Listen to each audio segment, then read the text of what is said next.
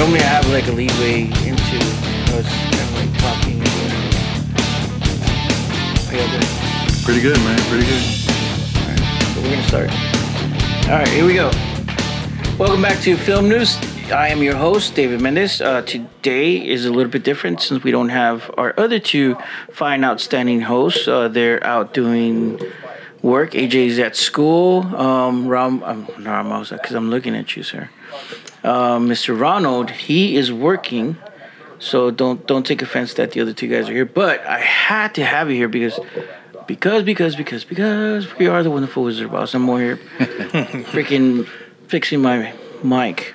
Um, because we have been talking for a good minute. We've known each other for a good minute. Um, you've been working on a lot of badass projects, but you finally came out with this this cool, crazy, long documentary that is actually interesting. Most documentaries suck, dude. I'll oh. be honest. I, I sleep through it. Well, thank you, man. But so let me introduce you. Well, introduce yourselves real quick. well, my name is Raymond Ramos. My name is Jason Rivera. All right, and y'all are Team Spirit, or Well, you know, uh, talk a little bit about yourself. it's so funny. 'cause We, we both have different companies. He's Long Shot and I'm R2FX Productions, but we always work together. So I guess we do need a company name together. Yeah, we right, do need something, a, a company name. It's it's Long Shot Productions and R2 Effects, but we need to do a, a joint collab. Yeah, right. so what what what do you your two companies do? Well, pretty much. I mean, for me, you know, um, I've had my name actually over 20 years, R2FX. Um, my name is Raymond Ramos, so R2, and I do FX, so R2FX. And what that is, is I was originally a photographer and a graphic artist. And I kind of stumbled upon film, you know. And so when when my wife and I came here, I wanted to really indulge more into the filmmaking aspect of everything. And I was doing weddings and all these different kind of things, making videos. I had this cheesy uh, program that I did the weddings with and everything, you know. So I really wanted to make it more professional, like a film, you know. So I go to film school, uh, art, the art studios at San Antonio, Yeah. and that's where I met Jason. And uh, that First was, day. That was like in 2012. Yeah, 2012. Uh, I had just got out of the military, uh, and I was looking for something to do. I always wanted. I've been interested in film since I was a child, so once I get out of the military, I was like, I well, I got to use my GI Bill, so I went to the Art Institute.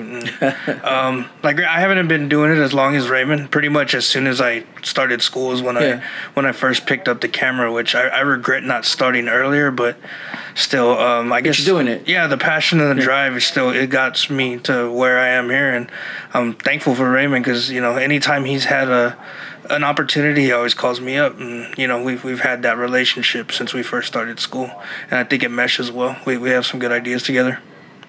Nice, nice, nice.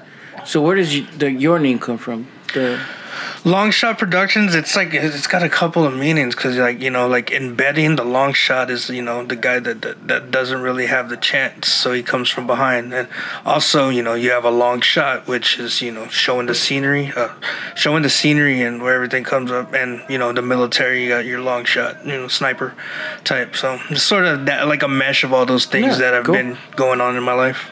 awesome. How long were you in the military? I was in the military for five years, and I did two deployments in Iraq. Awesome. And now you're security off, uh, security force or security. Um, well, I've been doing uh, security for like over 20 years as well, you know. So now I'm on a federal contract here in San Antonio, which is awesome, you know. Um, it's just, uh, well, it's the highest paid security actually here in San Antonio. you Cool. know. And uh, it's just, you know, it's kind of, I mean, not, it is kind of the military style. I guess, you know, uh, gov- government laws differ from the state laws. You know what I mean? So I was learning all of that stuff too, and just you know being around uh, top secret information and all these different things that we have to follow and abide by. You know, that's, that's pretty awesome. I think. You know, Badass, man, badass. Yeah. So if anybody came in here, I'd, I'd be pretty safe. Uh, well, I don't have my gun on me, but yeah. I'm a little out of shape, so I got like two swings Hey. in me. And Circle, you circle the shape or oblong. I'm, I'm with you, brother. I got about two swings in me, and then I'm gone. well, you see that spoon right there? that was a weapon. This thing gets spooned to death. But I was a medic, so if y'all get I'll grab shot, one, you yeah, know, I'll grab one of y'all the are cats. good. I'll throw it at you. See, so we're good, man. We're good. All right, um, uh, let's talk about the reason why I have y'all here. Um, y'all just finished the documentary about Mr. Piquin Quiroga, One Chance, right? How long did that take you to do? Man, it took us like I guess almost two years to really think about it, man. You know, uh, we wanted to, you know, in the beginning it was supposed to be like an interview here, interview there. Was it like a school project? no, No. no, no, No? It, it stemmed from a school project. Um, What do you mean? Raymond's uh, Raymond's senior film, uh, Yeah. Adam, which uh, I, I was I wrote, and um, I saw it. It was garbage. I'm kidding. I'm kidding. I'm kidding. Um, it's on Amazon, by the Yeah, way. it's Yeah. on Amazon. Yeah, All right, it I gotta So- plug it in. Yeah, if yeah, not, yeah. we, we yeah, forget that, to plug that's it. awesome. Thank you. Yeah, Um, so it's based on um, like uh, the Eddie Vedder Pearl Jam song Jeremy. Uh, Mm-hmm. It's based on the true incident behind that, and um, so if you know anything about that, the the kid walks in and commits suicide, and that's that's like our opening scene of the film. And um, so when we were looking for uh, a school to shoot in, like every time Raymond gave him the script, you know, it was no, we can't, we can't shoot that here, we can't shoot that here. So uh, Raymond uh, finally talks to this one guy, and I'll let Raymond take it from here because uh, this is where the story starts. Well, you know, uh, this film, uh, One Chance, is really about bullying. And so our film, Adam, was dealing with bullying. Yeah. So that was the connection to the two. So, like I said, Adam was my uh, senior project. And we met this guy, um, Epi Quiroga. And actually, it goes cra- it's deeper than that. My partner in my job, uh, he's a retired Navy. Anyway, his wife went to school with Robert. And so uh, he saw me editing, you know, Adam and everything, and I kind of told him what I was doing. He was like, "Wow, you know, my my wife knows this guy. You know, he does a bullying. You know, he's went to school with his brother, and that's kind of when I first first heard the name Quiroga and everything. And so it's all right, cool. Well, you know, um, you know, gave him my number and tell him to give me a call. So that's how it all started. So that's why at the end of this film it says thanks to Lisa Avila. You know, she's the one that kind of connected us together. But anyway. Um, I told Jason, and uh, I said, "Yeah, this guy wants to meet us and talk about this film, and he wants to do and this and that." So we went over there, we met him, and uh, he started talking about his brother and his story, and that's when we first first heard it. And uh, he was telling us that you know he was trying to make a film for a couple of years, you know, about his brother and keep his legacy alive, but you know everybody wanted all this money up front, you know. And so I said, "Well, you know, I'm in film school, and you know, Jason and I work together all the time. You know, able to get some kind of cameras and some equipment together." you know, let's let's start doing it.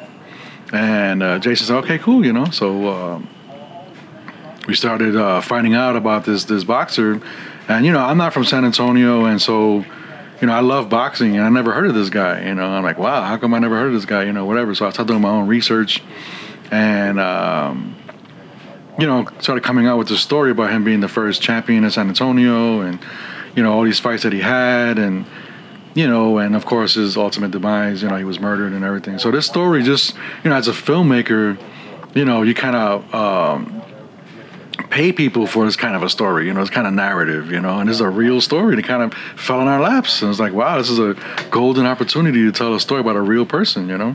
So let, let, let's let's go in there and let's do it, you know. And it's so funny because we never even done a documentary before ever.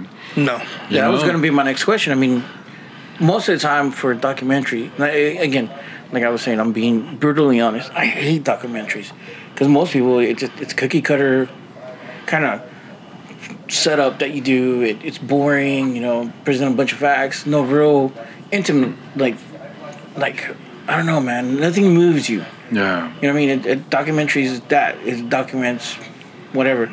But looking at this film, I was like, man, you know what? It's really interesting because again, I am from San Antonio, and it's badass to see a story of somebody here who made it, and nobody had yet to do it, Yeah. and it's a shame. there was an episode of uh, Gangland on him, but it was it wasn't on him. It was actually on the Bandidos, and it sort of uh, it brushed over his murder. And you know, we we we tried to not brush. Uh, we tried not to focus on the murder, but tr- focus more on his life because there was a lot more to his life than than his actual murder. He accomplished a lot at a very young age, and you know, um, e- even his legacy now still helps uh, helps the bully campaign that his brother runs. It, it's the, his brother's bully campaign is based on you know Yeah. his his brother's boxing legacy, and you know a story like that it pretty much just wrote itself as we were as we were interviewing people. yeah. Just so much interesting stuff started coming out, and so many people were willing to help. Like you know, when Raymond reached out to Jesse James Leija, like he literally like got right back at him. and was like, "Can you come in like two days?" And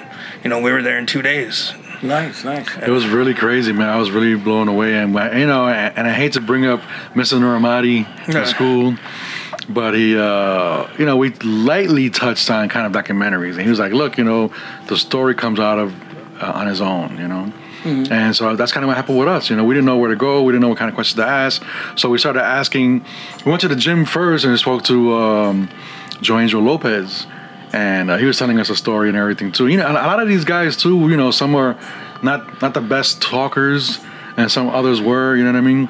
But the one thing that we got out of his interview, he was telling us, he was like, "Yeah, you know, Robert goes to fight the championship in Sunderland, England." And they were fighting, you know, and and, and this important match. And towards the end of the of the fight, about the eighth round, he said, "Hey, man, you know, Robert, let's forget about this world championship, man. Let's just go back home to San Antonio. And he goes, No, no, Joe.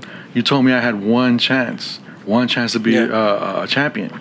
So that just stuck out of me. I was like, Well, you know what? We should call it one chance. And so the title came up uh, out of that interview and. Um, started putting things together, and like you said, more people just started volunteering to, to do the interview, and this, you know, and uh, it, it was um, it was a crazy process. It was it was unscripted. We didn't know what to do, where I was going to go, how it was coming out. We just kept interviewing people and putting it, putting it together and try to grab the best parts we could. You know. And we got a lot of help from the West Side community. I mean, these guys were awesome. Any anybody who reached out to help us like was really awesome. Um, Rick Lopez from Henry's Puffy Tacos. Not only did like we interview him there, but he let us use his location for for another one of Raymond's projects. So Yeah, another film. you know, out of that we, we met some people that Did you get any puffy tacos? Yes. Okay, good. Actually, one of our one of our first meetings with uh, with Epi, our, our producer, which is the brother, uh, was at Henry Puffy Tacos, and that you know I don't think we had had we filmed anything yet. No, we didn't, no. we hadn't filmed anything yet, and that was like one of our first meetings that took place there. We were still trying to to you know soak his brain in like with some information. I mean, you know, we were just trying to get some idea and some more history about everything because it was so funny because when you look online and everything, everything is about his murder. Yeah. And nothing is about his championship. Nothing's about, you know, His life or success, Yeah, nothing. yeah. Exactly. And so not only that, man, people, you know, we've excuse me, we interviewed grown men and these guys were in tears talking about this guy, man, how much they loved him. And we're kind of like, well, why, you know, what did he do, you know? But he was a local hero from the West Side and he never forgot where he came from. And uh, that really resonated with me, man. You know, you never want to forget where you came from, and that was really cool, man. You know, some guys become a success and never come back to their old neighborhood. Oh, yeah. You know, and, uh, And some do come back and they still don't help out the Yeah. the neighborhood they came from. Dude. Yeah, the the support was overwhelming. Uh, even like you know, once we started, uh, you know, making physical copies of the film, um, I would go like one by one and like drop drop them off to certain people, and like every person that I dropped them off to, like we would sit and chat for like 10, 15 minutes. Just they'd tell me a story about how they knew him, or you know how they met him, or their encounter with him. And it was great, you know. Um, even people that I guess hadn't heard about it yet, but we'd be out like at a restaurant, like promoting it. They'd look at the poster and they'd be like, "Oh, well, are you selling these? How many are they? How much are they?"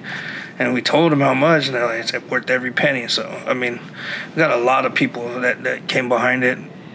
I mean, he, he, The DVD looks really, really outstanding, guys. I mean, That's it's, Raymond. Oh, it's thank legit. you. Thank you, man. You know what I mean? Thank you. Most people would never put that much in, you know, into doing a documentary, much less packaging it and making it look like an actual, you know, presentation. And you know, and that that's really what I wanted. I really wanted to make it look like it was right from Best Buy type of deal. You know, it's a Yeah. professional. Uh, professional look to it. Whatever. Yeah. Yeah. That- and and and as a documentary again, and you're representing him. You're pre- Right. representing you, his story, um, the anti-bullying campaign, uh, s- SA Bully Free. yeah. Um, you know, what I mean, you're you're representing a lot, man. Joe's Angels Boxing Club. I'm I'm dropping names because I want to make sure that we we thank these guys because I mean to make a documentary, especially like like we said of of a local hero, that's something that needs to be done and said, and and I wish more people would do it, bro.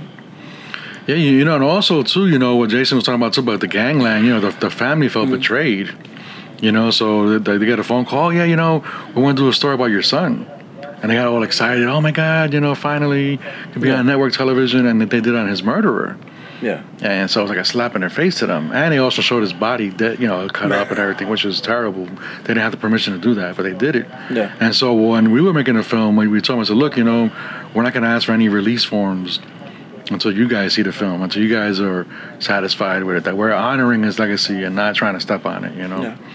And so that was really important. too. also, too, on, on that Gangland show, because they interviewed the murderer, he kind of changed the story to favor him. Of course. I- Yeah, you know, and Yeah. so that was wrong, you know. So we set the story straight in our documentary. We have a retired bandito, and he says everything that's there, and you know, and uh, I, we're really proud of that that we did that, you know. Cool, man. Now I got a question because I started at uh, San Antonio Film, not San Antonio Film, but uh, San Antonio Art Institute. Yeah. So I kind of know the, the structure, whatever that they teach and whatnot. How do you think your preparation on short form uh, production and everything that we did prepared you for a documentary like this? Because this is some, this is a full feature length. Right. It's not a short. Mm. It's it's how many minutes? Hour and six minutes. Hour and six minutes. So that means it's it's not a semester's worth of, of playing around with After Effects or Premiere Pro. This is like you said, two years worth of your time, effort versus what we're taught. Hey, knock out a ten minute short, Right. forty eight hours, you know, or, or or seventy two hour, whatever. How do you think that prepared you? Well, you know, also too, you know, uh, we really wanted to do this, so I think that we want, you know, uh, we took it upon ourselves to make the time to get it done.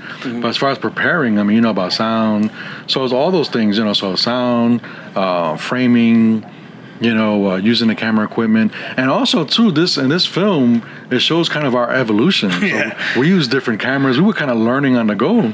Okay. This was kind of OJT. This film right here. We used so many different cameras. We started with, with my 7D, Oh, his T3i. T5 Yeah, T5i. T5i. Yeah. So you know, as this the progression of this film was happening, we kept changing cameras and learning. Oh, you know what? Let's try this this time. Or let's do this this time. You know. So we were just being creative on our own, kind of figuring it out. You know, playing it back. Oh man, the audio, this and the, we had so many problems too. You know, not being prepared. You know, so it was kind of one of those deals where we were working backwards. We're filming it first and then trying to figure it out. when, when we should have wrote it down and Yeah. structured it, and you know, so this was a tremendous learning experience, man. Honestly, you know. So, So- you you wouldn't you wouldn't say that your your schooling prepared you for a full length documentary. Well, you know, that, that, like I said, you know, just as, as far as uh, storytelling. Well, I mean yeah, storytelling, but as far as like structure and how to like get all this, because I remember when I did my first feature Yeah. film, I was way out of my element. I was Yeah. like, dude, this this is nothing of what we learned. yeah. I was like, And, and I Fuck think me, that's kind of the thing about filmmaking. Sometimes is a lot of it you're gonna learn then and there, like maybe from mistakes that you have made in the past. oh, Yeah. I got it. Or, yeah, because I, think mean, we learned he- from mistakes. I don't think Yeah, I've learned anything really from. exactly. I learned some things from from school, but yeah, like you said, everything's been all my st- And- mistakes. and, you know, honestly, just like I guess from- to answer your question, really no. I mean, you know, the school. I tell people all the time. So the school is what it is, right? They're gonna bring you to the water. It's up to you to really dive into that water and take it and make it work for you. You know what I mean? Yeah. So, you know, it was us, you know, uh, looking at YouTube and and going out of the school to learn more of what the you know like I said they have their curriculum they have do their studies and they want to show you A B and C Yeah. and it really was our dedication that's what I'm trying to get at that really took it above and beyond to, to make it happen to do this you know and while I was shooting this I still had school projects I still was working mm-hmm. so that was the reason, a lot of the reason why it took so long to put together as well you know But I'm also glad you, you took your time putting it together. Yeah. Otherwise, it wouldn't be what it is. Yeah, you know what I mean? thank you. It'd be a shitty little fucking film like everybody else. You know, like ah, cool. You know, here. Yeah, and I know when we were first talking about it, I think when we first set up like the the Facebook page, you know, we told people, oh, well, it's gonna be done by like three months. Like it'll be done in three months. Like, yeah. and you know, everybody like, oh, how's it going? I'm like, um, Three more months. yeah. Three so more it's months. sort of just like you know, boom, boom, and and then when we finally got a solid date, it, it's funny because when like everything started coming, like me and Raymond, we finished it, and then like shortly then after, you know, it, it was it had the film festival, and then we had our our little showing. It it once that started snowballing, I was like, man, I, I can't believe it's actually here. Like all this stuff actually like starting to take place because Yeah. when we started, it seemed like light years away. Like it's, it seemed like it was gonna take forever. You know, it was it was bananas too because what happens is, you know, we, you know, at the time I was still doing Adam at the same time Yeah. doing this, and so I was finalizing that film, and I really couldn't edit both of them, so I needed help.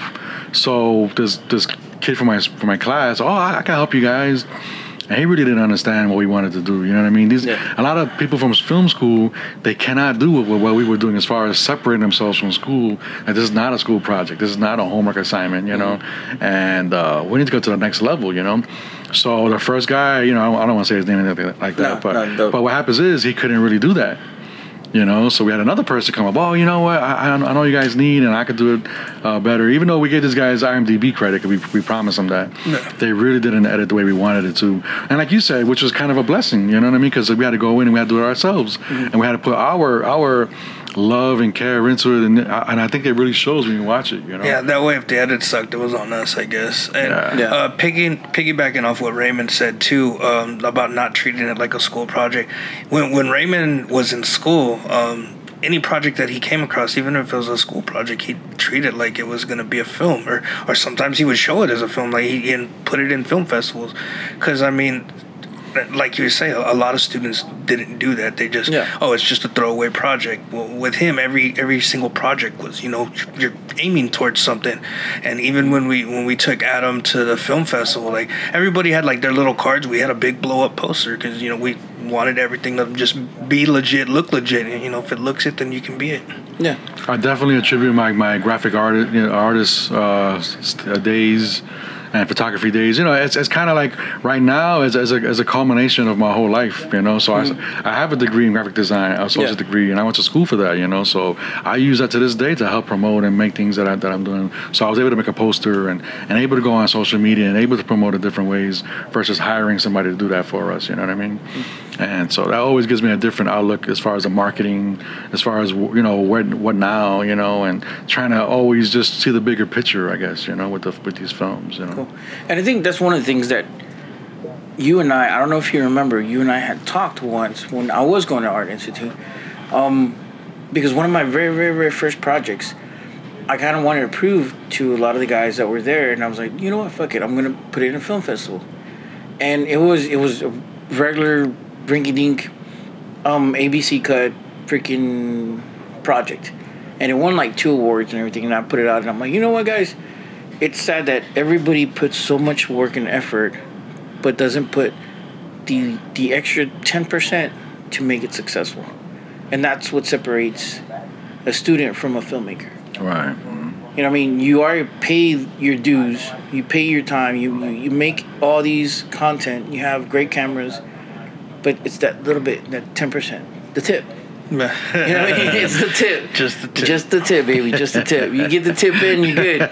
You know what I mean?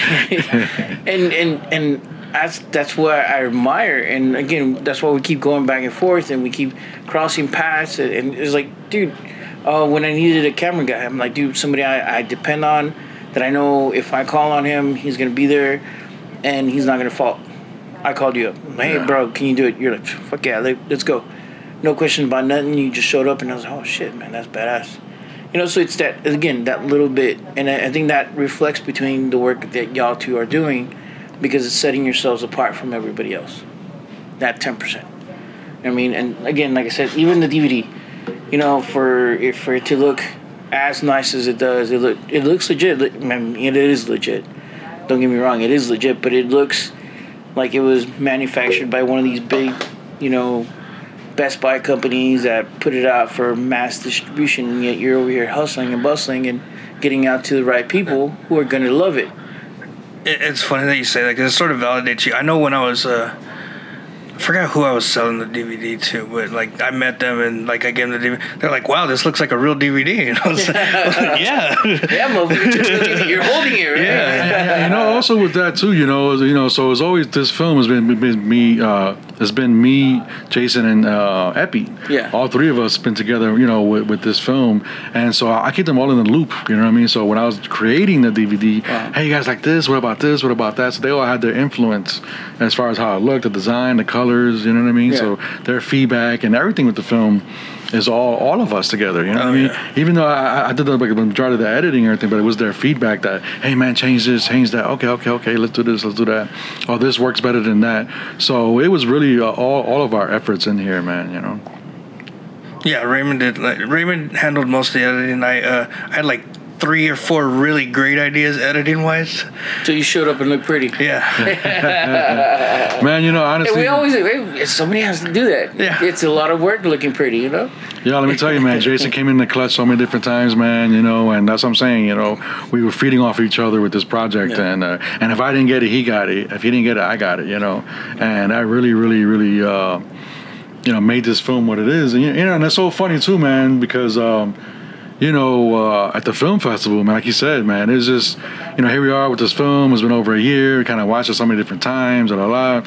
But watching it with the audience and other filmmakers, man, it really, it really took me by surprise, man. I was taken back by uh, the the actual response we were getting Yeah. there. you know. Especially the people who weren't like his family and friends. 'Cause Right, you know, the family and friends, they're Oh, gonna yeah, they're gonna love it. love No it. matter, regardless, they're gonna love it. Oh, I mean, who's the best thing? Yeah. Yeah, yeah, yeah. Yeah, and uh, wh- which you know his fam like that was as long as his mom and you know the immediately family liked it, that was my biggest concern. Anybody else, I, I mean, I mean that's just icing on the cake. If they liked it, if if you don't, then that's fine.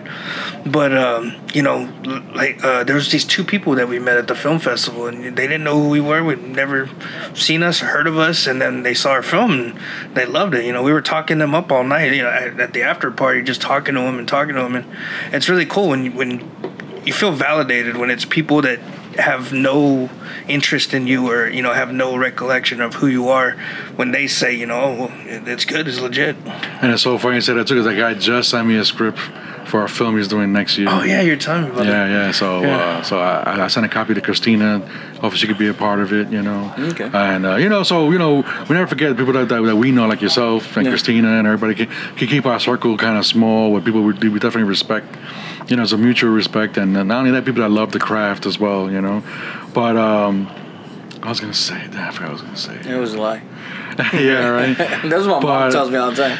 But but honestly, man, right? So um, so after the film festival was over, you know, uh, Adam put out the, the awards list and everything. Like, oh man, we, missed it. We didn't win anything. It's, it's okay. Adam Rocha from, From- the, from the film festival, the, the director. There you go. And so he's also a, a teacher at a school. It was a Marshall High School. i believe it was marshall And so he has like a, a, you know, a high school class of film that he teaches, you know. So he invited us over to speak to, to his kids. So we went over there, man, and lo and behold, he gave us our award. We won the, the, the, the People's Choice Nice. for the best documentary at the film festival. Which is kind of weird because yeah, he was the people's champ, and you win the people's choice. Yeah, award. yeah. I mean that that's badass. Uh, it, it was it was really amazing. It took me back, and also too, you know, um, so it was one award, and we're both co-directors. Yeah. So I was like, man, you know. So I secretly called Adam. I said, look, man, it won't be fair unless Jason gets one. He was like, oh, you know what? Well, let's chip in half and half and get him another one. I said, okay, cool. Hey, I wanted to cry kept when they did that for me because Yeah. that was awesome. Like I told Remy, like, oh, you know, it could be both of ours. Just keep it at your house. but uh, when he gave me my award, that was awesome. Like I, I didn't even know because he just said that Adam wanted to meet with us, and I, didn't- I didn't know why. And I, I just felt that it was equally important, Yeah, man, for both of us to be. awesome. Yeah, man. I, I didn't even have the money at the time, and Yeah. I was like, you know what? Okay, it's, you know, it has to be now, you know. And it was so funny too because I called the um, the company that makes the award, and they're like, no, we, we can't do anything without Adam's approval. Yeah. So that, that kind of uh, you know legitimizes the award. That anybody can just make an award. Yeah. You know? It has to be from the film festival. It has to be accredited. Has to be approved, which was really really good to, to know that that's the process and that's what it takes to have that kind of award, man. Nice, man. And it was really awesome. And also too, man, the film festival. I mean, they had uh, the Patrick Swayze documentary. It was great. It was amazing, man. And they had this other one about these uh, stunt woman, the stunt Hollywood. women of Hollywood. Though, so there were some great documentaries, man. That we were up. I mean, you know, I, was just, I had, I mean, I'm totally blown away that we won that award, man. Honestly, man, it was really- beautiful. So, past the film festival, I know y'all are distributing it individually. Where can they get it from? Well, right now we have a Facebook page. You could probably message us to, to get a copy of it. But I'm currently trying to put it on uh, Amazon Prime. So uh, it actually is live Amazon Prime, but just overseas because you have to transcribe it from the United States to get it uh, for the for the subtitles. Yeah. So I haven't done I haven't done that part just yet. I know we got to pay. Uh, I forgot how much it is. So being that as a feature is going to be a lot more than the uh, short film. I know Yeah. for Adam, it was like forty bucks that we that we did for the transcribing. So it's going to be maybe triple that, you know. But uh, we're, we're just trying to get it out there as much as we can. You know, we really wanted people to, to see your story, and it was really important that that uh, you know this is, a, this is a San Antonio story, and people know it here. I wanted it to get it worldwide. You know. Yeah. And so with this, we've, we've people from England have contacted, uh, got in contact with us about the DVD. Um, Colorado, Florida, New York, um, uh, Indiana, Africa. Africa. Yeah, uh, Nice, Kid Akeem, uh, one of his uh, tough, well, his toughest fight Yeah. was against this guy named Kid Akeem and a lot, I guess a lot of his family members had seen our page and they, they contacted us and had inter- eh, interest. I think we had tried to contact and ask if they wanted to, uh, you know, like maybe talk about it or anything, Mm. and I'm not sure if, if they really did or not, but you know, just you know, having them support the page was pretty awesome. Yeah, it was really cool, man. When his son messaged me, and I, you know, I wanted to have his blessing as well. Yeah. You know, and so he gave us our, the blessing, and it was amazing. You know, also too, you know, uh, he won that championship in England, and they loved him so much over there. And the footage we have here on our on our documentary is not footage from the United States; it's from uh, from London, from Sky Sports. They gave us their version of that fight to show on there. Nice.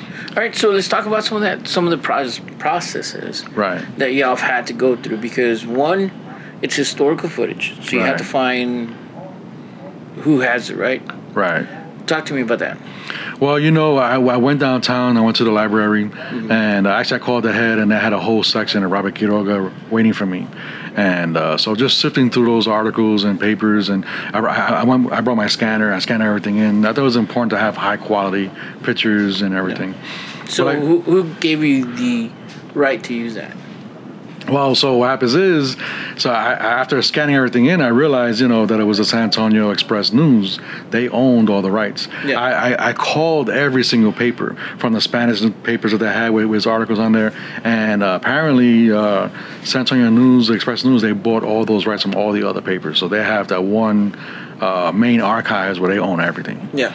And so I called them, and they wouldn't give me permission to use anything. So uh, I, in this film, what I did was I recreated some news articles in After Effects and made my own articles using the pictures and using Yeah. everything else without their names, so that I could put it on there. Okay. I kind of found a way to kind of bypass some things, you know. And um, His family gave us a lot of pictures too. They had a lot of. They saved almost all of his stuff. Just Yeah. little things. And at first, we didn't get a whole lot of pictures because I guess they didn't.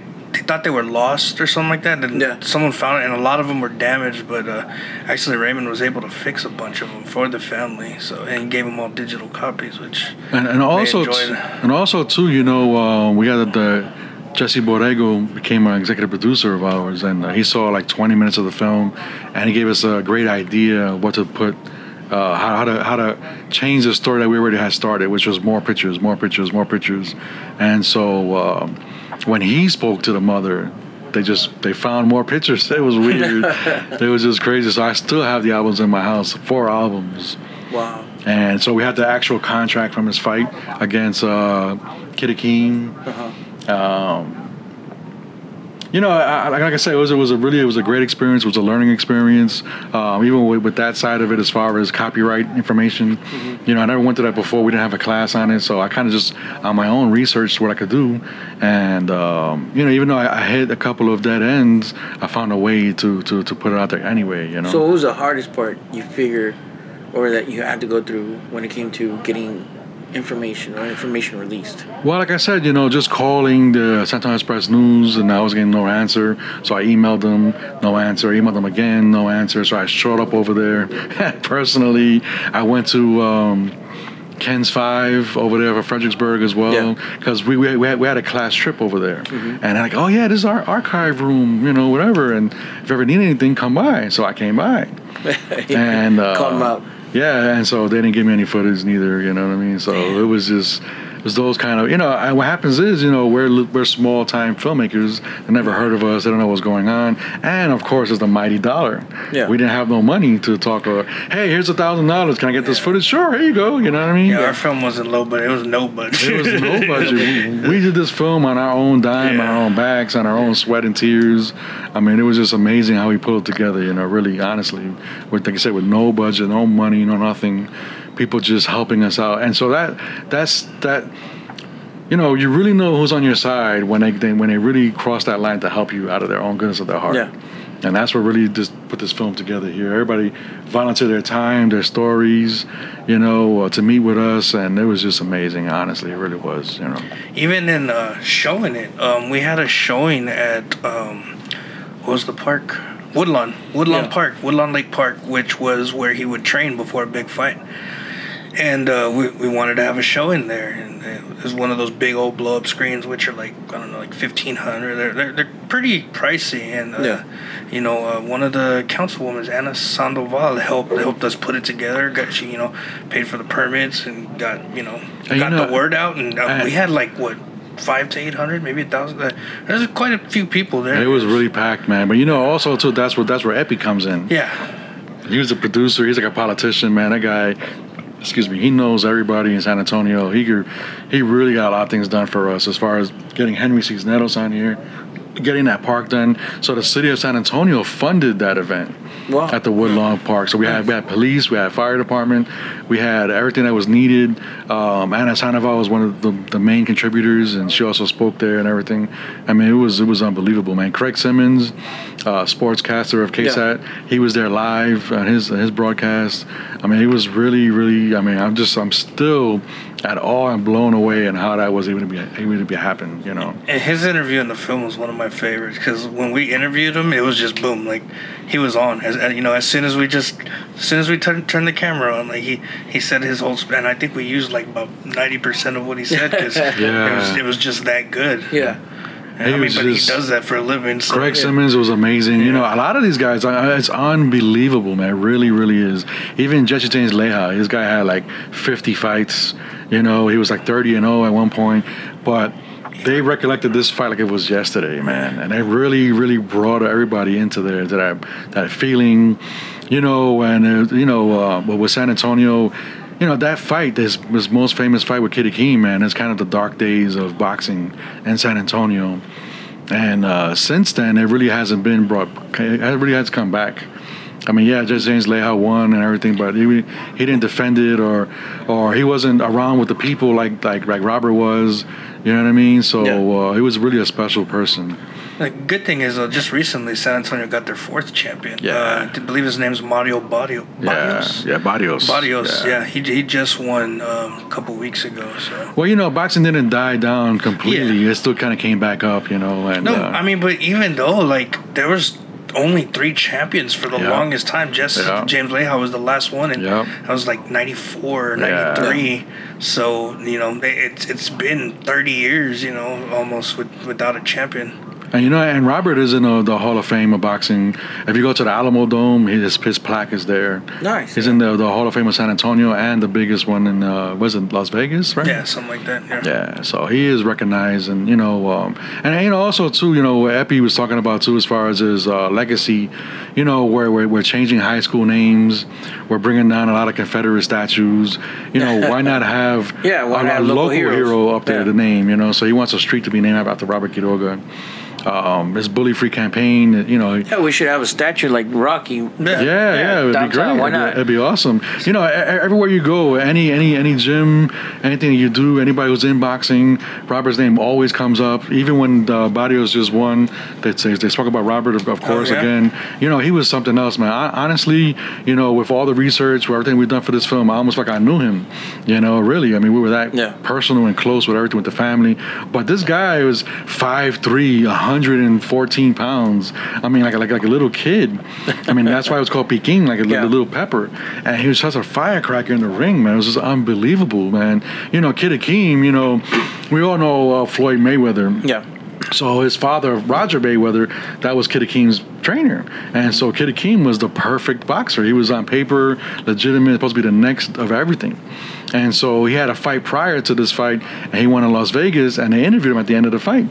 He goes, "Man, I have this one little Mexican guy in San Antonio to get past. Once I get past him, then the world is mine." Kind of, you know, talking crap, you know. And so uh, Robert heard that. Goes, "No, man, you coming over here, and you know, you, you, you ain't forgetting about me, man. You Yeah. know." And so it was really the way it was hyped up, the way it was put together, man. Is really hardcore, kind of Rocky story.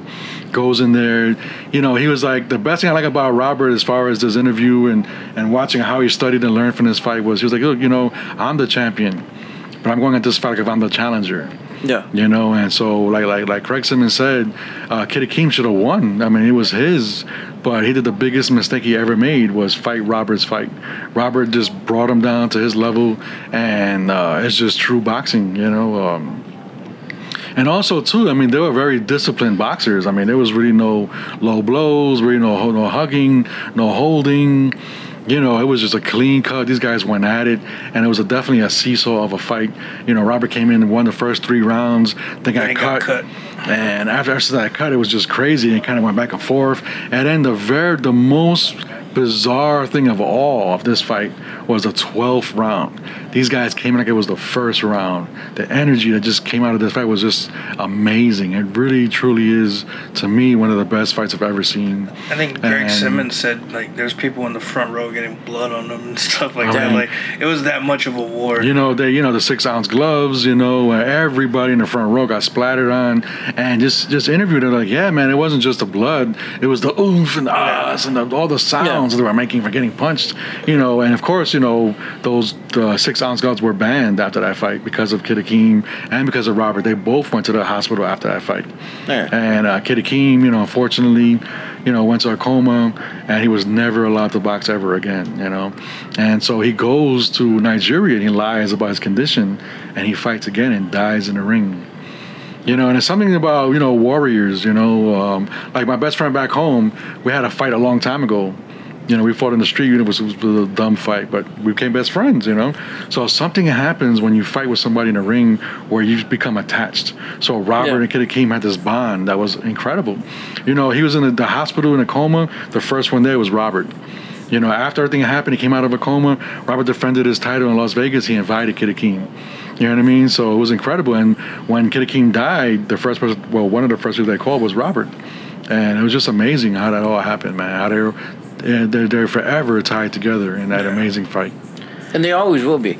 I mean, Yeah. history has them tied together Yeah. forever, mm-hmm. and which is a beautiful thing. And again, going back to the documentary, you've just solidified one more brick in, in that wall, that beautiful house that y'all built of of history of, of you know culture. You know what I mean? Especially here in San Antonio, which we're, we're full of culture and full of history, whatnot. And this is something really positive. And I still think we should start a campaign to get a, a statue built somewhere Yeah. downtown of him. I know. That'd be badass. I at least want a yearly showing of like maybe the film just to have it somewhere every year where people can get together and you know celebrate it. And, and also, too, ultimately, the great idea was to do an actual film of this story, you know? narrative, yeah. we're And so, trying to do that. yeah, we really want to do that. And what happens is we figured, you know what?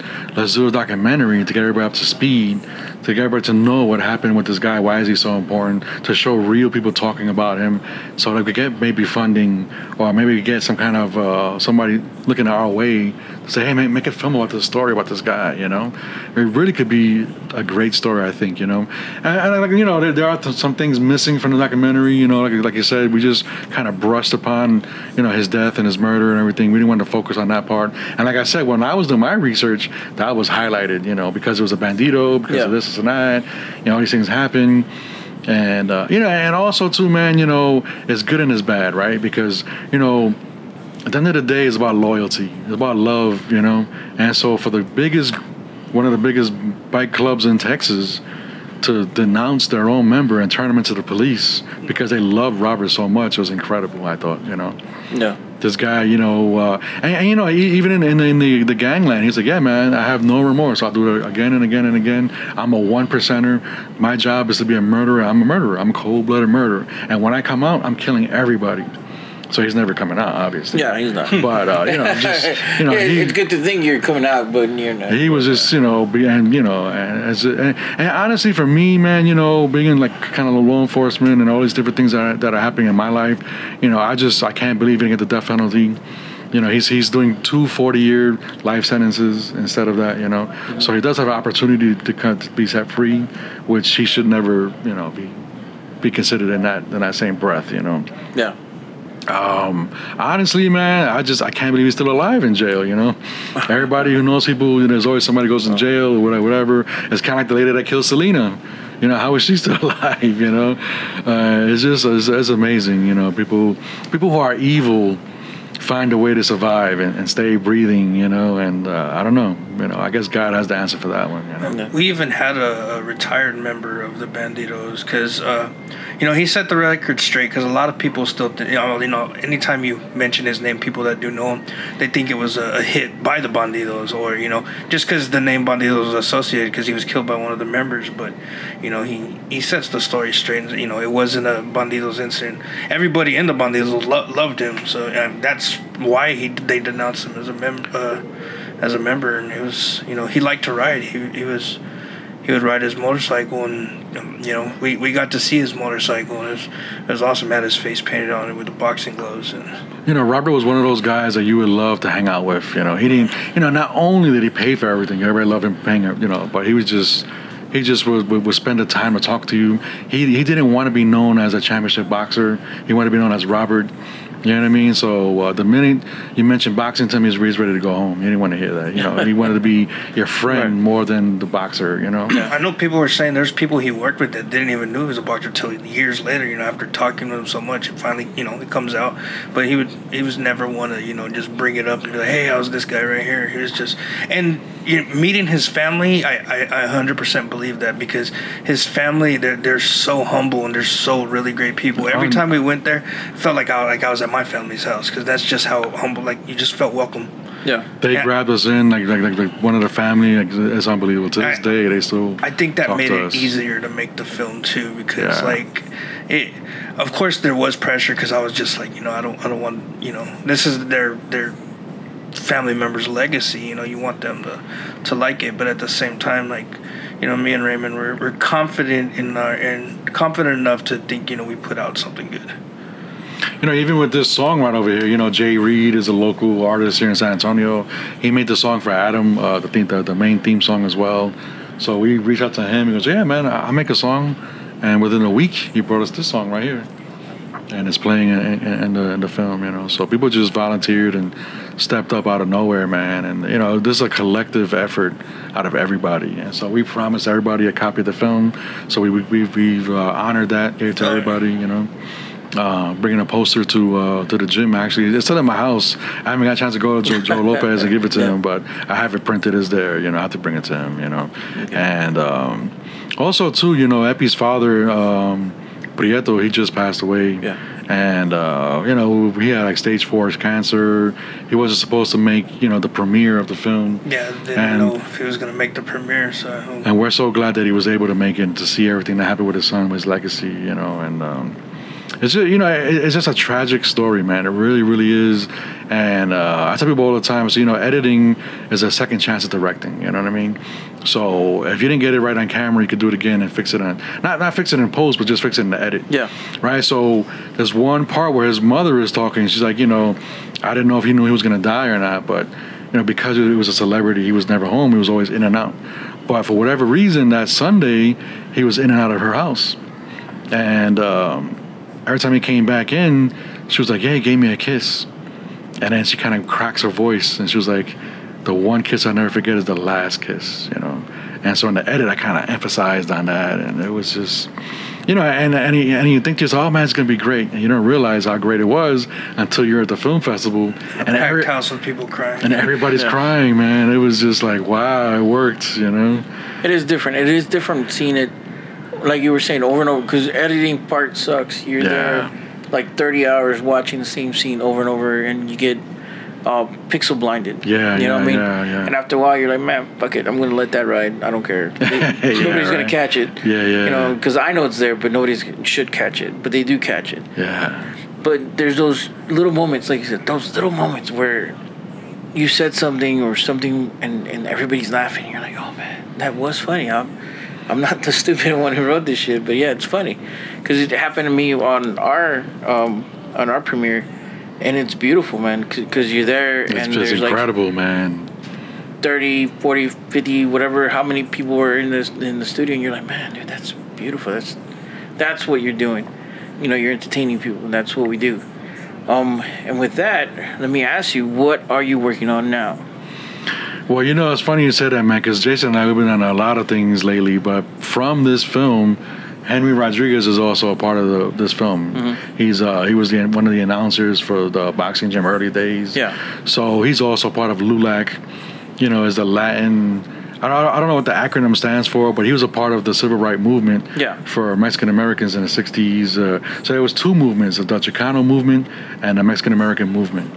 And so our next project deals with him, with this movement. So he just had a birthday, 75th birthday, and so he invited us over, and we're filming his birthday. No big deal, right? So he was giving out the LULAC award to these people from San Antonio who did these great things. Yeah. So they all started speaking about what they did, and Jason was like, you know what? This is our next project. Kind of fell in our lap all over again, right? So what happens is people were saying, you know, and like you said, you know, you're in San Antonio, we're here. A lot of filmmakers don't believe that San Antonio is the place for whatever reason, but I think it is. There's It- stories it- everywhere. And it's because of the culture. They're missing it. It's Yeah, because they're of the stories. yeah. So there's this one story, Mario Obledo. I don't know if you know who he is. Damn, sorry. Oh, you missed the whole. I know, We right? have to re-record the whole shit now. So he he was a big pivotal part Yeah. of uh, desegregating the pools, because back in the days in the 40s and the 50s, you know. Uh, Mexicans and blacks weren't allowed to swim with the whites in the pools. They were segregated, so they were allowed to swim in the, the riverwalk only. Only this dirty water they could swim in, you know. And so these guys back in those days, they were Golden Glove boxers. They go, hey man, let's go to the pool, man. You know, it's no big deal. Let's really test out this this segregation thing. So they go over there and they got jumped by like 20 plus guys with hammers and, and, and bats, and they got the shit kicked out of them, man. You know. So anyway, so these guys are all hanging out together, and they look over at Mario, and he's reading a book. They're like, yo, what are you doing? Why keep reading these books for, man? He goes, you know what, man, that was wrong. I'm gonna change this. So Mario Brito became one of the only few Mexican Americans from San Antonio to go to Harvard Law School. And he earned a degree over there, and he came back, and he actually got a job with uh, Bill Clinton. He was a part of his administration. But anyway, he sued the state of Texas and changed that law. And it's because of him that everybody could swim in a pool together in San Antonio. You know, so those are one of the stories that we're in, that we have, that we're interviewing people. Well, Mario Brito, he passed away. His son carries his legacy.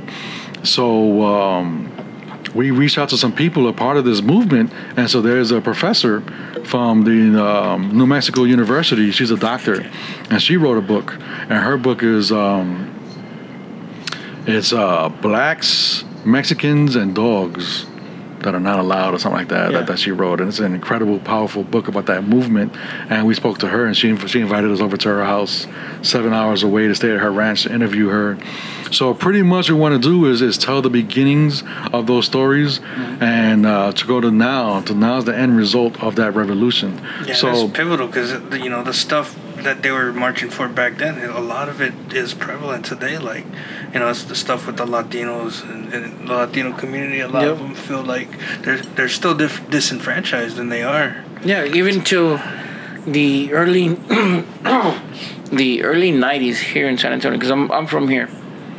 In the early '90s, we were still having um, rallies because there was still that that disconnect between Latinos, Chicanos, or or whatever we want, Hispanics, and whites because it is even though here in San Antonio it's a large Hispanic community, but it's still downplayed a lot. Um, even we, we celebrate Fiesta, we celebrate Cinco de Mayo, all this other crazy Hispanic-ish or or even Tejano, Tex-Mex, whatever culture, but it's still disconnected here in San Antonio, and it's it's weird. It's really underplayed, and a lot of people don't see that unless you've been here and you're part of that process. And until then, and I'm glad you're doing that. I mean, it, like I said, up until the '90s when I was growing up here, we were still doing campaigns. We were still doing, you know, rallies against a lot of that shit because it was we were being segregated and, and kind of pissed on. You, You know, know, the West Side was was crappy. That was Yeah. where all the Mexicans hang out. That's Yeah. that's you stay in the West Side. You know, you you belong to these um, migrant um, high schools that don't get any any uh, pretty much funding or whatever. It was really really bad. So I'm, I'm glad y'all are doing that. That you know, Yeah, so also too, so so Henry's daughter, get that Rodriguez, she's running Yeah. for the commissioner right now. So what I'm trying to get at is the beginning of that story is the beginning of the movement, and she's kind of like the end. You know what I mean? Where it's not an end, where it's continuing. Where she's Yeah. a woman, a Latina, be the she's gonna hopefully be the first commissioner. Uh, in San Antonio. Hopefully, man, that'd be and better. it's pretty awesome. And not only that too, because like I said before, we were not funded. So LULAC and these guys, they want to fund, you know, help fund us. And there's also another group too, NALAC is also another Latino-funded place. You know, we told Adam Rocha about this idea. He gave us a lot of names and numbers who to reach out to, as far as you know, getting this project done, you know, the right way, as far as Yeah. being funded. You know, have a, some kind of a structure. You know, also too, uh, part of the LULAC, there's one lady. Um, her last name is Ibarra. I forgot her first name. Anyway, anyway, um, she helped. Um, she's one of the, the top educators in San Antonio, and with her uh, protesting and constantly on top of Congress that there's no uh, education as far as the history of, of these things that happened. Yeah. They were granted 2.8 billion dollars to build an institute about the, the, the history of that movement here in San Antonio. That is that badass. building is actually being currently built right now in the process of doing. So we want to interview her. There's a lot of other people as well that are a part of this movement. Mm-hmm. This guy we just interviewed uh, two weeks ago, um, Juan Chota Mendoza. He was also one of the ones that won the LULAC award, and he had a, a thing too where he was part of the old old time West Side San Antonio, and what he did was he had all the gang members together in one place. And they all paid homage to him, and they gave him a lot of respect, you know. So we interviewed him. He wrote a book about the old time gangs of the West Side San Yeah. Antonio. So Really yeah. nice man. It's great to have these people who lived it. The- It kind of gives the, the authenticity for our story, Yeah. you know. And he's, you know, he's, he's in a wheelchair. He kind of get, you know, a lot of these people are getting old. Yeah. And doing the research, there's nothing about them on there. Nothing. The pictures are old. So one thing about this film over here with Robert, I, I personally scanned in high quality pictures. If you look them up now, there's a lot of pictures there that are not high quality. So the same thing's happening with this movement. So there's everything that's there on YouTube is so old and outdated, and there's nothing actual as far as a film Yeah. or documentary about what we're doing. And so uh, uh, we're glad to be a part of this, man. Like I said, it kind of fell in our lap. It's just unbelievable how that happened. My uncle used to march in the um, what's called Mayo, Mexican American Youth Organization, and um, what uh, he was in a in a documentary just just on the video like where they show him marching, and but you know the, that documentary I think was made in like early '90s, like '91, '92. We don't have anything that's recent. I, I haven't seen anything that's recent, and um, it's. It's very exciting to, you know, hopefully be the ones to help tell that story or help, you know, because we, we need to know about this. Yeah, it's part of Yeah, our culture. And also, too, you know, uh, one thing about history, man, if you don't talk about it, if you don't know about it, then it's going to happen all over again. Mm-hmm. And it's so funny. Well, not funny, but we live in an era right now where um, history books are being rewritten. You know, this whole thing is, is, is kind of being erased. Yeah. They don't want nobody to know about these things that happened to matter. Mario Obledo. They got beat up with, with, with, with sticks and bats and all these different things that happened. And they don't want nobody to know about the movement, right? So this whole thing stretches from Texas and New Mexico to Arizona to California. You know, and what, what happens is uh, they realize the only way to get noticed by the government is because you know when you go to school you're counted right? So you're Yeah. you're, you're a student in school. So they had these big walkouts as part of the 50s Yeah. and the 60s and that was the way you know kind of hit them in the pockets and make them look hey look at me this is me. I have something to say. Oh you don't want to listen to me? Okay fine. You know what I'm gonna do? We're all gonna walk out of the school. You're gonna lose funding and so when that happens, oh wait, wait, we can't have that. You know what I mean? So what do you guys want? You know what I mean? So that was the way they, they kind of got their word across. You know, of course, uh, Cesar Chavez with with, with, with, with the farmers and Yep. all those guys in that movement. Uvas no. You know, it's just unbelievable. But there's a lot of them from San Antonio that are not being mentioned or spoken about, and that's what we want to do. You know, put those guys in that same breath with Cesar Chavez and all those other guys that are part of that movement because it's important to know, especially for these for our young kids in these schools and they're reading these books about these great heroes that are you know that are white or they're not Hispanic. You know, to see somebody of our own culture out there is just to me is tremendous. You know, and and, uh, and it really inspires. You know, a lot of a lot of children are, could be a little rambunctious, could be a little this, could be a little that, and to me, they lack some motivation. So, what more better motivation to know that there was heroes in their own town? You know, I think it's very important, and almost, you know, it's almost our responsibility as being Latino to tell these stories. I, Yeah. I kind of feel that way. And me, I'm Puerto Rican, and I'm from New York. I'm not from here, and I still feel compelled to tell these stories. I, I'm taken back by these stories. You know what I mean? Like, wow. it's, it's bad that we have to, and nothing against you. Don't don't take this personal. We have to have somebody who's outside of our own circle come in and tell us, "Hey, dude, you know you have a proud heritage. What are you doing about it?" Yeah. you know, that's when you should step back and be like, oh shit, you know, we're doing something wrong, because it takes somebody from outside to be able to tell you that. When when you you've been sitting in the middle of it Right, the whole all this time. time, yeah. Yeah. It's a, you know, and that's the power of filmmaking, man. It really is. You know, it really can move mountains. It can really change things. You know, it really is unbelievable, man. And we want to do the right thing as far as this time around. Look at the funding, have credible people talking. You know, these professors, these doctors, and also people from the ghetto speaking about their parts of it. You know, so hopefully, you know, we don't know when it's going to be the end date or how we're going to get together with this. But uh, back to Normati, it's, it's going to write itself as it come out, and you know, and, and that's the one thing that I've taken from that school that really has worked. And also with that too, you know, somebody else asked me, you know, what have I learned, you know, going to school uh, about film and everything, right? And my answer is, I learned more about about myself. I learned more about me than anything else, not about the camera. I mean, yeah, I learned about lighting and camera, all that stuff too, but more importantly, yourself. And what are you willing to do to make this film happen, this project? Yeah. You know, you got to single handedly make it happen if you have to. So Jason and myself, we ran sound, we ran lighting, we did what we had to do as a two man crew pretty much to put this together, man. You know, and uh, it really is uh, it's amazing. And you know, you can't be taught that. That has to be from from inside of your spirit, your heart, to make it happen. Yeah. That's what people all the time say. Filmmaking is not easy. It's not for everybody. It looks great. It looks cool, and it sounds this and that. Yeah, Tarantino and Scorsese. Yeah, those guys are great, but it's a the ultimate struggle of not being home with your wife. You know, um, not being there and missing a lot of events with your family.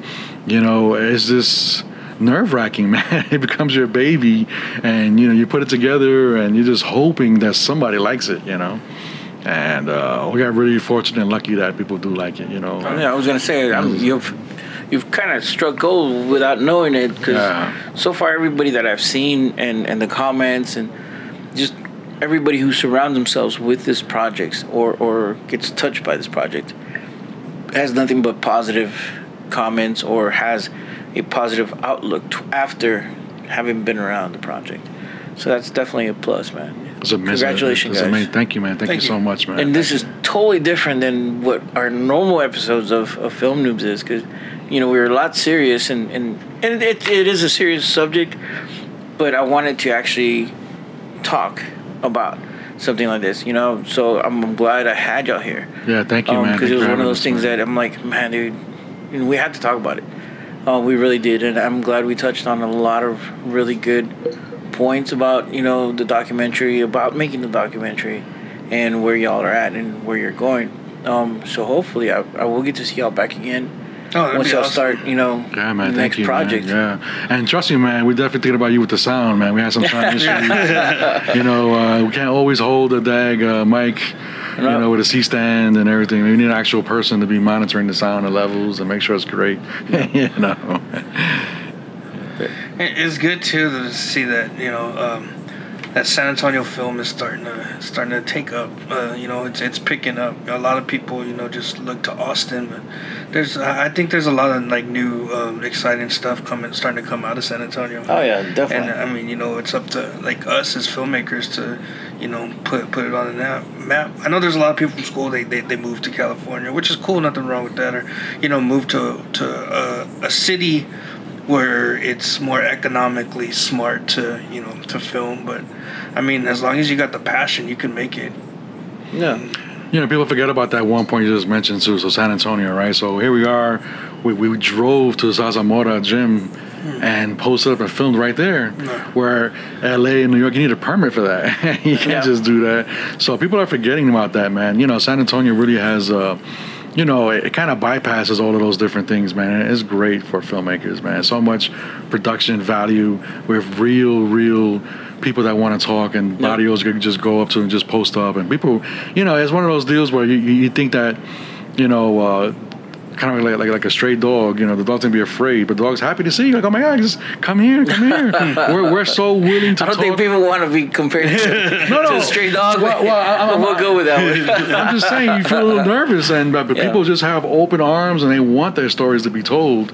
And from looking out from inside, like, oh wow, you know, I don't want to go over there, but it's such a big, incredible blessing to be in San Antonio. Well, San Antonio is one of those weird cities where no matter how big we get, it's such a small hometown Yeah, feeling, it really is, and yeah. everybody knows everybody. Believe it or not, I, I, was. I thought it was it was like one of those like ha ha ha, everybody knows everybody. No, motherfucker, if you really sit down and you look at your Facebook groups and and and, and people that you know, because you know how they show you Yeah. Yeah, yeah. dude there's a connection like at least two three people connection that oh man what how does he know that motherfucker Yeah. Church uh tejano scene um the spurs or, or fiesta or something something or another you know somebody who knows somebody that connects you to somebody else And that's how it is since we met Epi. Like, because we'd be somewhere, be like 40, 50 different people run into it and be like, hey, what's up, what's up, what's up? Yeah, it's Man, it's a hometown feel man it's you're always gonna be home yeah. here in san antonio you're always gonna be home that should be the new damn slogan You And know what? also, that's what I'm saying, man. You know, as a New Yorker, man, I've, I've been welcomed uh, as unbelievable, man. Really, it really, really has. you're not a new yorker man Exactly. I've, I've been here more Yeah. than more than seven years. I'm Yeah, definitely you're not here. a New Yorker no more. You're San Antonio. Yep. Just change over that New York hat. Yeah, put a right. Hat. Put a Spurs hat on. Spurs hat on. Stop rooting for the damn Yankees. Oh, You're not gonna go nowhere. Oh man. It's the missions. It's about the taco. You know. Yeah, yeah, yeah. you already had the chancla. poofy taco. Yeah. Yeah. I haven't had so much uh, spices since I've been here in San Antonio, man. See, I really, you really. You're Mexican now. Yeah, I know, right? You're not Puerto Rican. You're Mexican. I think my, Everybody's Mexican here in San Antonio. my my brother told me that I said y'all like a bunch of times now. I didn't See? even realize it, you know. You're not. You're not Puerto Rican no more. I know, right? Or New Yorican. That's, yeah, yeah, yeah. You're not New Yorican no more. yeah. You're San Antonian. But yeah, man. I, again, I appreciate y'all being out here, man. Thank you, man. Thanks for having us, man. Thanks for Talking is having us, awesome. man. Really. I really enjoyed y'all's conversation. It's Thank totally you. different Thank than you, what we normally have. We normally we fuck around and talk about stupid shit and and uh, trailers and and cool movies. But this was an awesome movie. This wasn't a cool movie. This was an awesome movie. Great freaking message. Thank you, man. Thank you. Thanks for giving us a platform to Yeah, talk about, man. to, Yeah, to no, plug man. it and talk about it. Yeah, anytime, anytime, man. And Oh, oh, also, real Yeah, quick, ahead, one- last thing, man. We're a part of the, the Christmas slasher film. Oh, yeah. It's, Uh, uh, uh, um, Destiny so Soraya, Soraya, Soria. Soria. Yeah. She's Dude, the director. The She's producer. gonna crucify you because you messed up her name. Damn, I Destiny know, right? Soria, yeah. Destiny Soria, Soria. she's a hustler, man. She, she She's- likes to get things done. I mean, this is and, we uh, have actual Hollywood actors on this film, man. Yeah. and it's, No, it's, it's amazing. I donated to the campaign because I was like, I know her from uh, Triple T, one of the other films that we were, we were filming, but right now it's on a hiatus um, due to complications. But yeah, we when I met her, she was she was really really good, and I enjoy talking to her. Whatnot, Yeah. professional. But then, you know, time goes by, so we kind of you know paused. But now that I saw her, that she was doing a film, I was like, damn, dude, that, that's that's badass. She's a she's all around creative, you know. And it's, So- it's good when you get on a good set where Yeah. everyone's like-minded and they're you know everybody's excited about making a film. There's some sets that can be hostile and they, the, Yeah. those are always like the worst. But you know, I, Big-headed, like you like know. y'all were saying earlier, you learn from it. You know, you know who you want to work with again and who you don't. And That's why I don't get callbacks at all. I don't get any callbacks. Once in a while, I get a call. It's like, hey, So yeah, uh, Christmas slasher, man. Proud to be a part of it, man. I, I'm the DP of the film. Jason's also another another cameraman as well.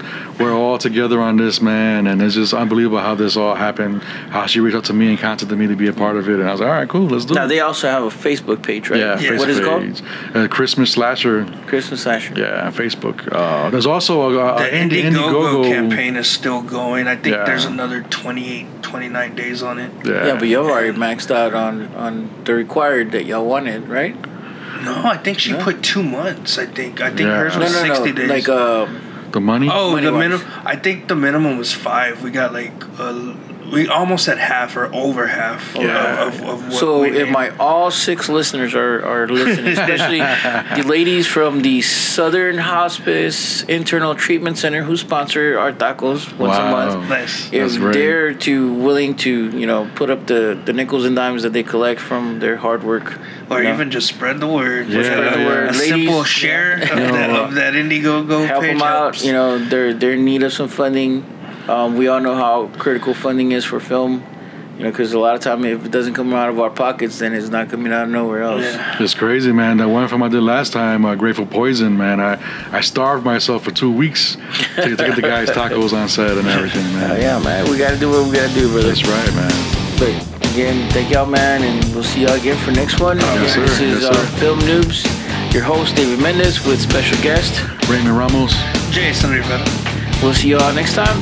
Peace. Peace.